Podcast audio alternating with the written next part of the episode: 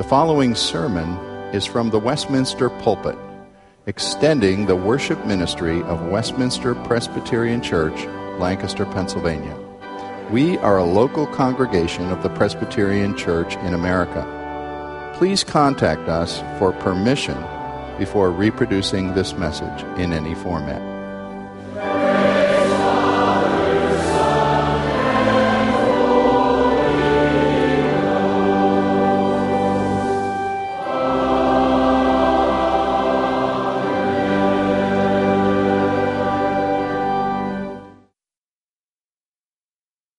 Our text this morning comes from Romans chapter 8. I encourage you to turn there in your Bible. In my work with prisoners and ex offenders, I've discovered that laws and threats of punishment are poor motivators for change. Such persons need more than laws and promise of rewards and threats of punishment to truly reform their lives. They need relationships. To be truly effective in keeping people out of prison and to move on to have productive lives requires mentors, a community of people to support and guide and encourage them towards true growth and change. It requires the investment of others. Well, as we wrap up this three part series on the Holy Spirit and the law of God, we consider today the great investment that God has made in us by His Spirit that we might grow to please Him and find true joy for our souls. I begin reading actually in verse 8 through verse 17. Those who are in the flesh cannot please God. You, however, are not in the flesh, but in the Spirit, if in fact the Spirit of God dwells in you. Anyone who does not have the Spirit of Christ does not belong to him. But if Christ is in you, although the body is dead because of sin, the Spirit is life because of righteousness. If the Spirit of Him who raised Jesus from the dead dwells in you, He who raised Christ Jesus from the dead will also give life to your mortal bodies through His Spirit who dwells in you. So then, brothers, we are debtors, not to the flesh, to live according to the flesh. For if you live according to the flesh, you will die. But if by the Spirit you put to death the deeds of the body, you will live. For all who are led by the Spirit of God are sons of God.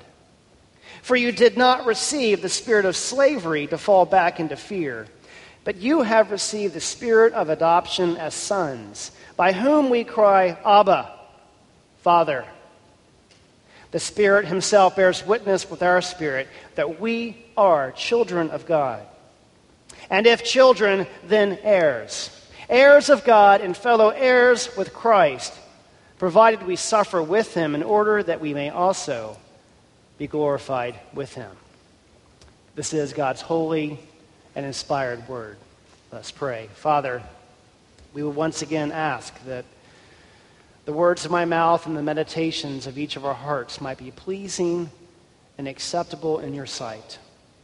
O Lord, our rock and our Redeemer. Amen. Just a little over a year ago, as we moved into our house, uh, we knew that our home had not been lived in for over six months. Thankfully, the prior owners had maintained it well and kept the lights and the electricity and power and the water flowing. But as you may have heard various stories in the last five years in the aftermath of our nation's housing bubble, there are littered across the land many empty homes from which mortgage holders walk away from underwater mortgages, leaving behind their neighbors who don't like vacancies. They become eyesores with growing lawns and maintenance problems, broken windows, and other repair issues. Even squatters will come in and take advantage of an empty home that only adds further pain to lowering home values. I heard the story of one desperate realtor eager for a sale for, of a home that was on a block of mostly empty houses in order to make the home more attractive to the buyer, he actually paid people to come and pretend to be homeowners and park their cars on the driveway and have kids playing outside and taking care of the grass and operating the grill. Well, obviously, such an act was a charade, a pretense of community life on a block that was really dead. A home without people in it to animate it, to draw resources into it, is effectively dead. Without water and electric and gas, the home does not function. In a similar way, the human body, without the Holy Spirit, is dead. Now, sadly, there are some who claim to be Christians, but in many ways are pretending like this realtor scam, who have no more life in them than an abandoned house. Just as a home needs a dweller to improve it, to revive it, so a people must be indwelt by the Holy Spirit that they might truly live and please God. We began with verse 8, which says, Those who are in the flesh cannot please God.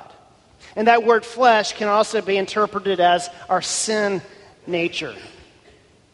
And so we discover afresh today that if we are to be followers of Christ, we are alive by the Spirit.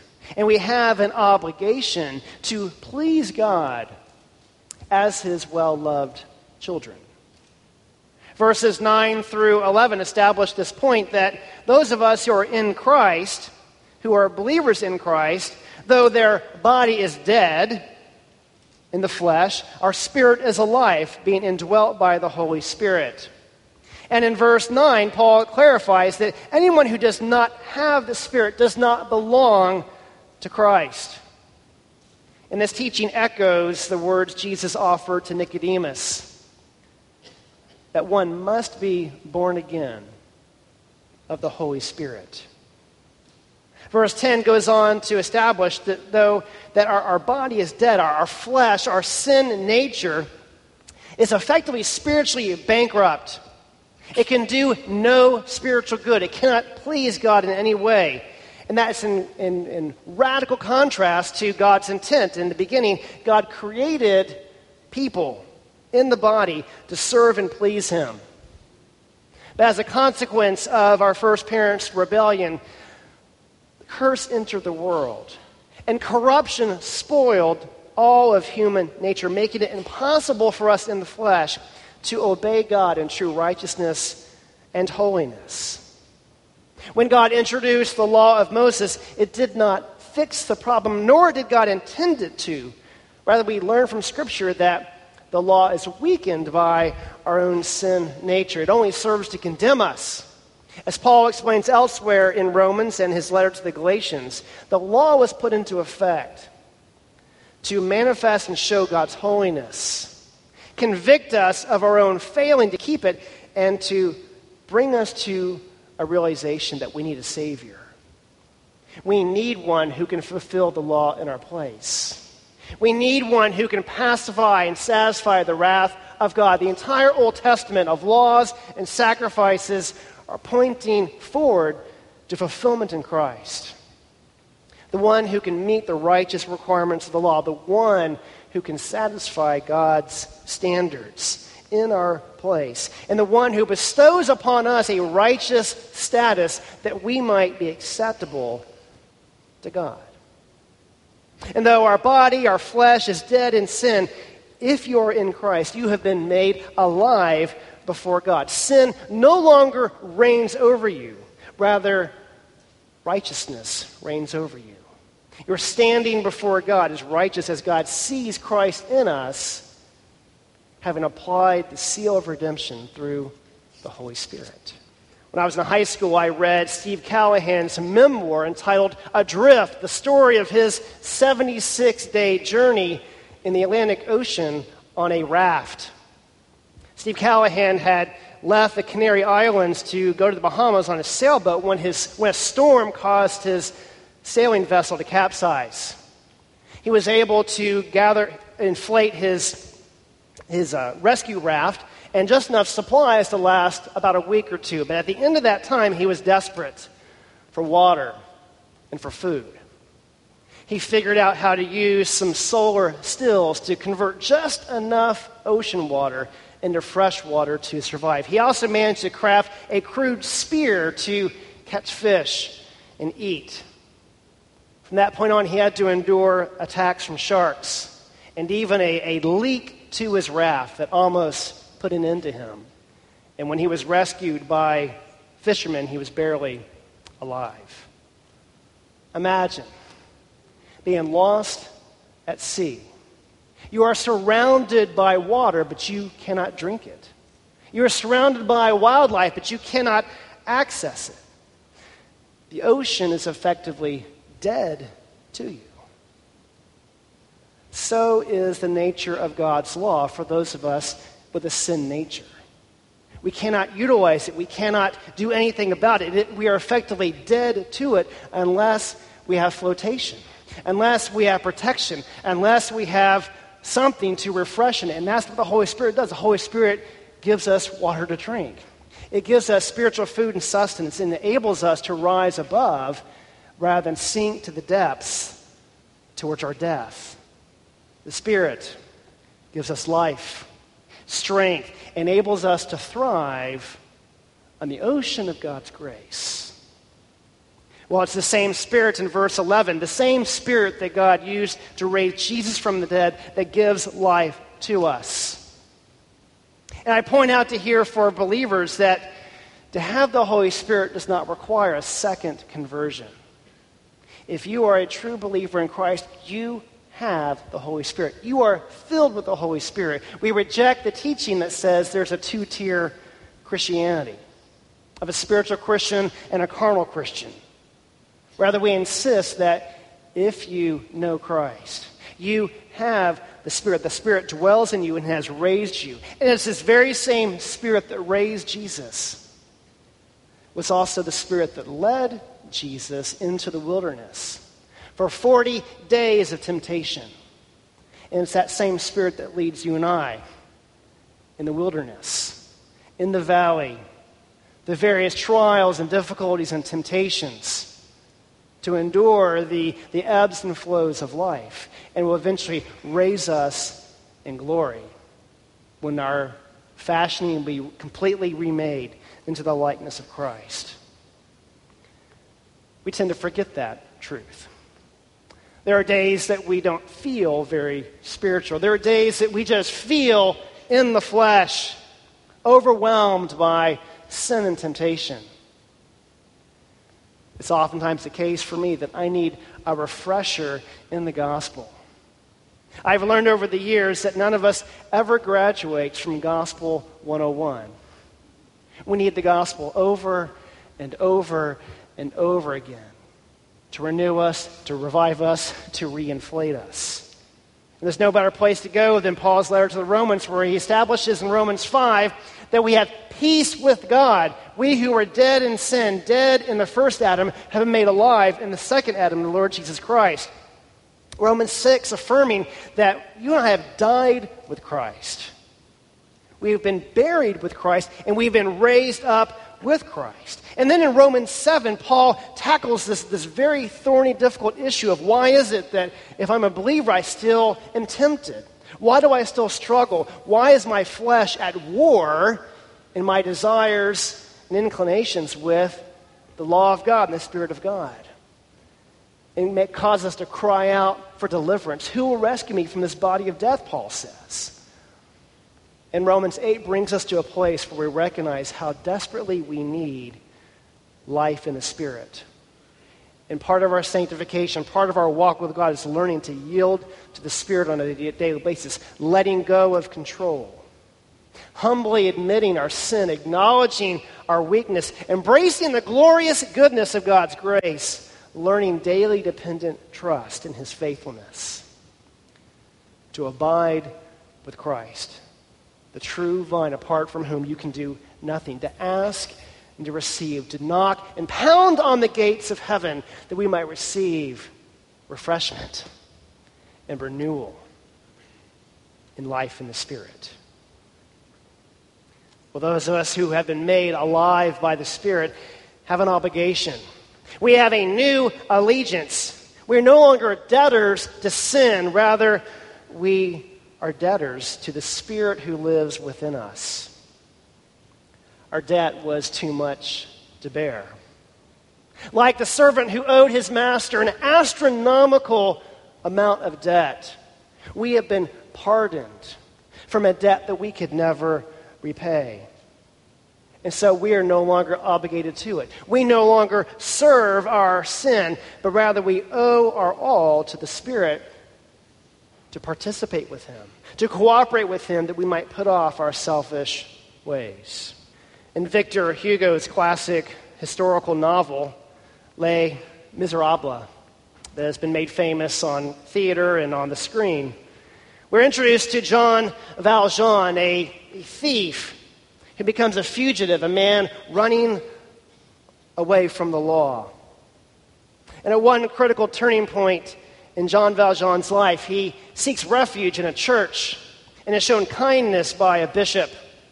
But in the night, Jean Valjean betrays that kindness by stealing several valuables from the church, only to be later apprehended by the police. He insists that these were gifts given to him and the police bring him back before the bishop.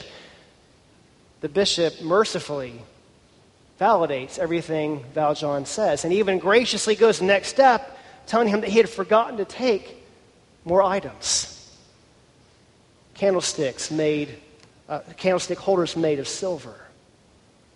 And so the police, satisfied, depart, and in private, the bishop says to Valjean to change to live your life as an honest man. Something that will haunt him the rest of his life.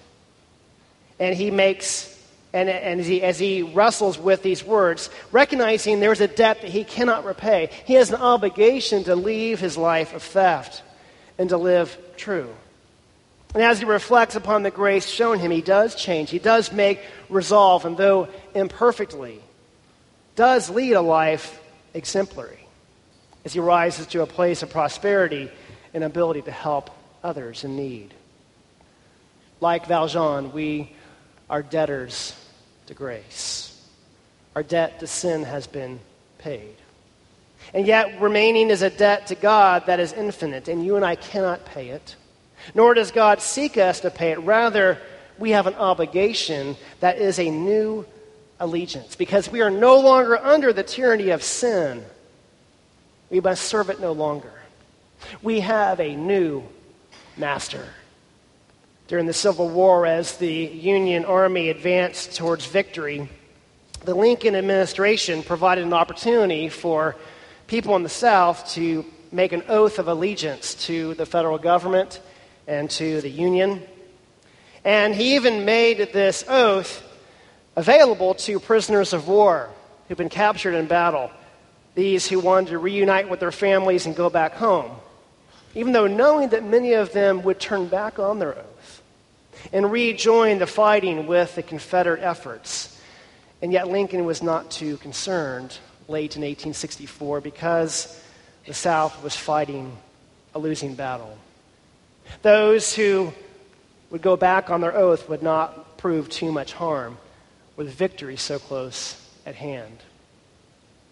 But earlier in the war, President Lincoln pronounced the, the Emancipation Proclamation, a bold declaration guaranteeing the freedom of slaves who were beckoned to leave their southern masters, join the North, and even enlist in the fighting for the preservation of the Union. Many slaves left their plantations. And leader among them, Frederick Douglass, informed the president that there were still many slaves in the South completely unaware of the proclamation. And there were others who were too scared to attempt and risk walking away from their chains. Their masters were good at hiding the news of emancipation. And so Lincoln commissioned free colored men to go to the South to proclaim emancipation, to recruit men to leave and to join the North in the effort to not only preserve the Union, to preserve freedom for their fellow man. Well, like slaves set free. Many of us remain in our chains due to ignorance and fear. Like liberated Israel, who was tempted to return to Egypt because it was safe, familiar compared to the threats of wandering in the wilderness. You and I are prone to return to our old ways in the flesh. We like control. We pursue the temporal pleasures of the flesh that only leave us more guilty and unsatisfied. You and I are no better than the addict or the ex offender who finds that his old habits die hard. We need more than willpower. We need God's Holy Spirit to fulfill this joyful obligation. We need God's grace to take insults, to let go of control, to give up on patterns of manipulation that govern our households. We need God's Spirit to overcome our insecurities, to overcome our timidity, to be bold to confront injustice and unhealth among our relational networks. You see, the gospel is truth that shines light into our hearts to expose us for what we truly are, but it doesn't crush us.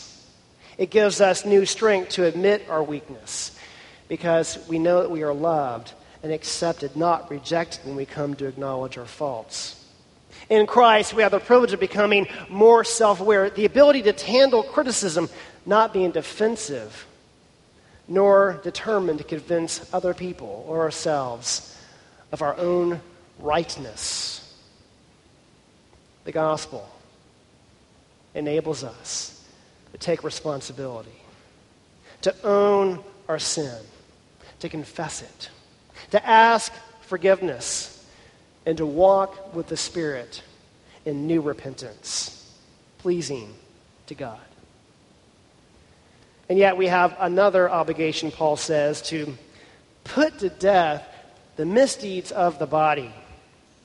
Occasionally, we will have an ant problem in our home where the little critters work their way in to eat yummy crumbs on the floor.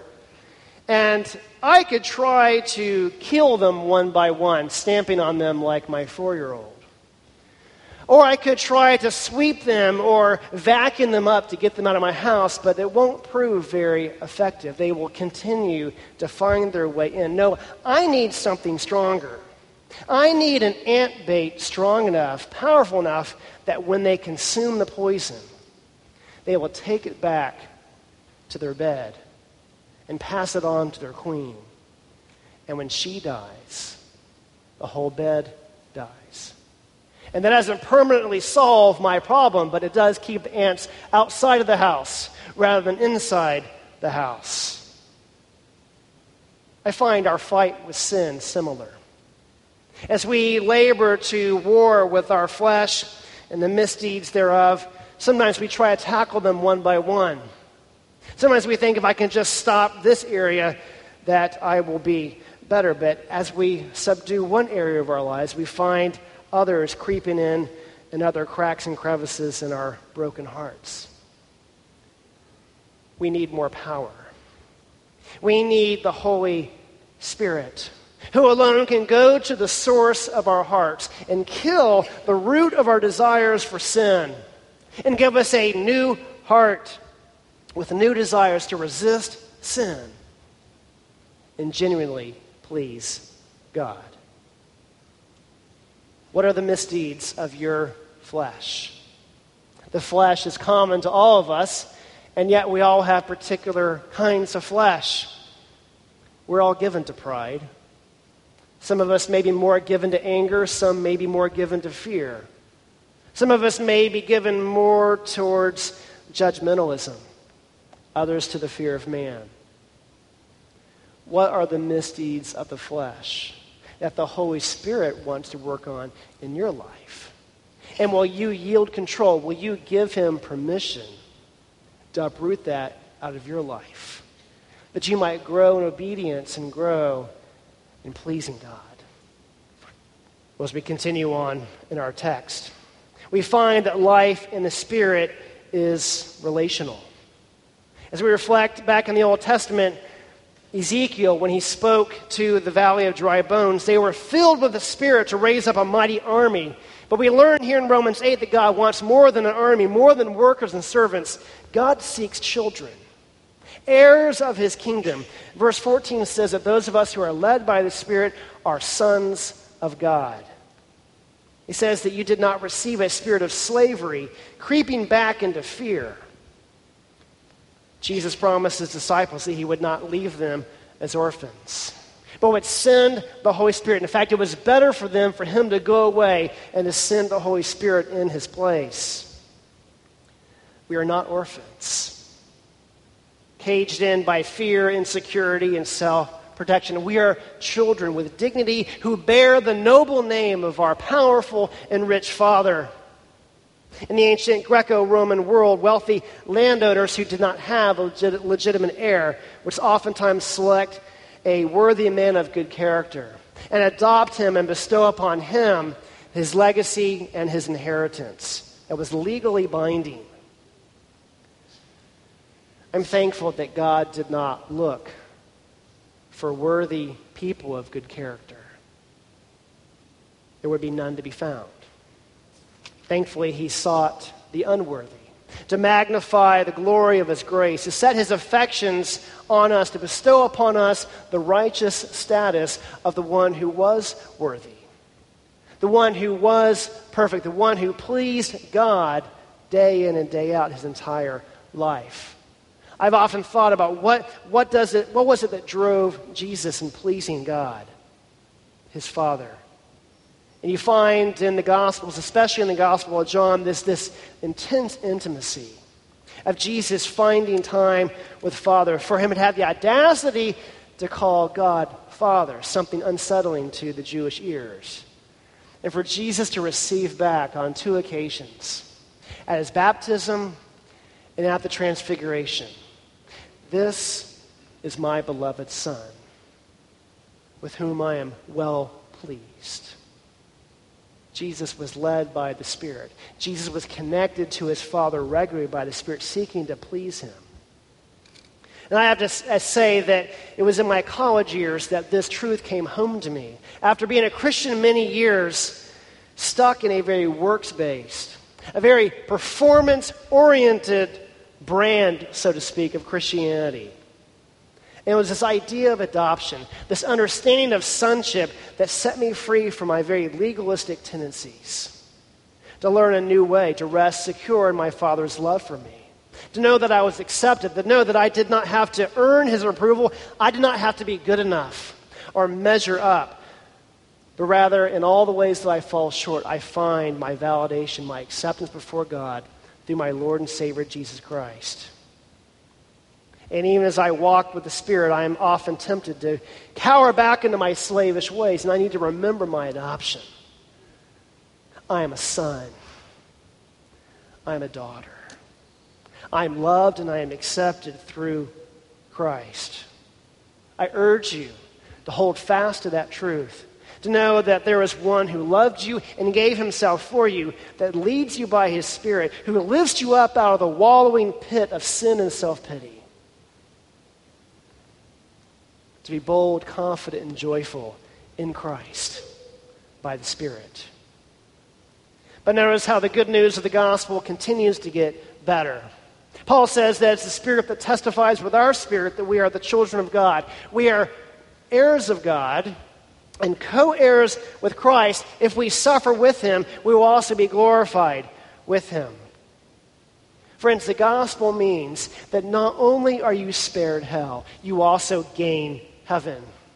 You have not only received mercy, you've been lavished with grace. The United States president has the power to pardon criminals, and yet he does not then invite them to be part of his family. God is a king that pardons and welcomes us into his family. Every privilege, every right, that the true and perfect Son of God has is ours. Friends, we have an elder brother who did not begrudge our sin and rebellion. He did not hoard his riches and glory. Rather, he boldly came to lift us out of the muck, to cleanse us and present us before the Father, to share his inheritance with us. This Jesus, the one and only who pleased the Father, beckons us to join him in this spirit filled calling to live no longer for ourselves, but for him who died and rose again, to the pleasure of our God and Father.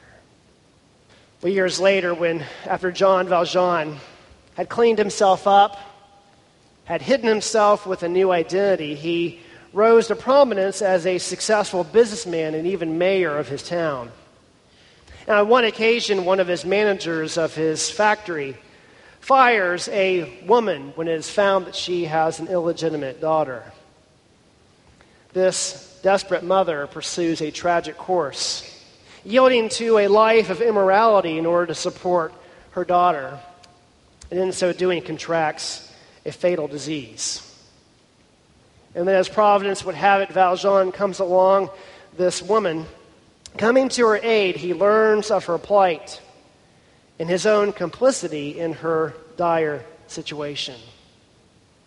And in response, he makes a promise to her as he sees that she is dying to care for her daughter, Cosette.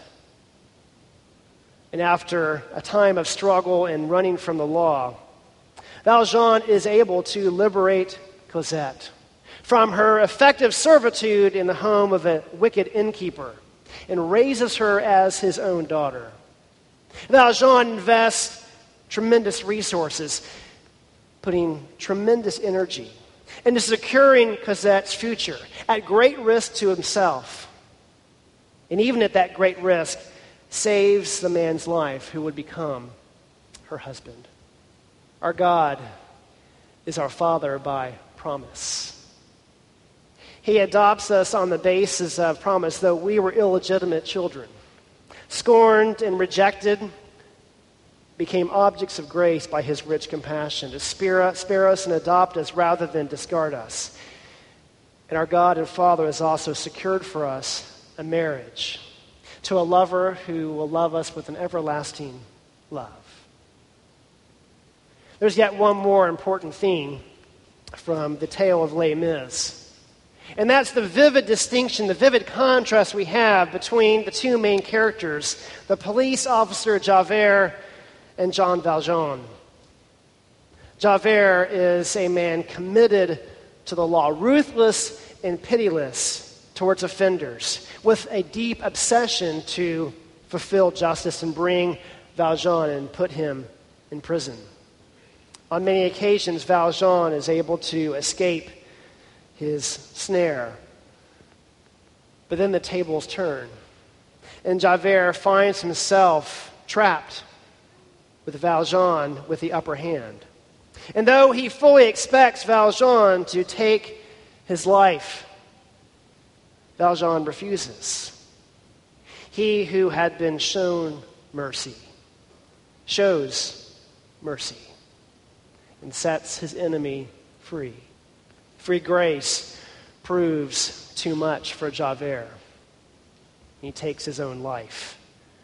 Those who live by the law will die by the law. And you have a choice to live in the flesh, to seek to fulfill the law by your own strength. Know this that it only ends in death. It is the pathway to destruction. It cannot save. And I can say it no better than in the stanza we sang from Rock of Ages earlier. Not the labors of my hands can fulfill thy law's demands. Could my zeal no respite know? Could my tears forever flow? All for sin could not atone. Thou must save. Thou alone. Living in the Spirit means living in grace, resting on the finished work of Christ, following our elder brother, secure in the Father's love. We may live lives pleasing to God as well loved sons and daughters. Let's pray. Gracious God, our Father, we are grateful for the rich mercy, the grace you have shown us in Christ, the investment you have made in us to give us your Holy Spirit, and we pray that you might empower and equip us to live lives that please you, that we might keep in step with your Spirit, to bring honor to your name, and that other, others might see the glorious riches of your grace. We ask this in Jesus' name. Amen.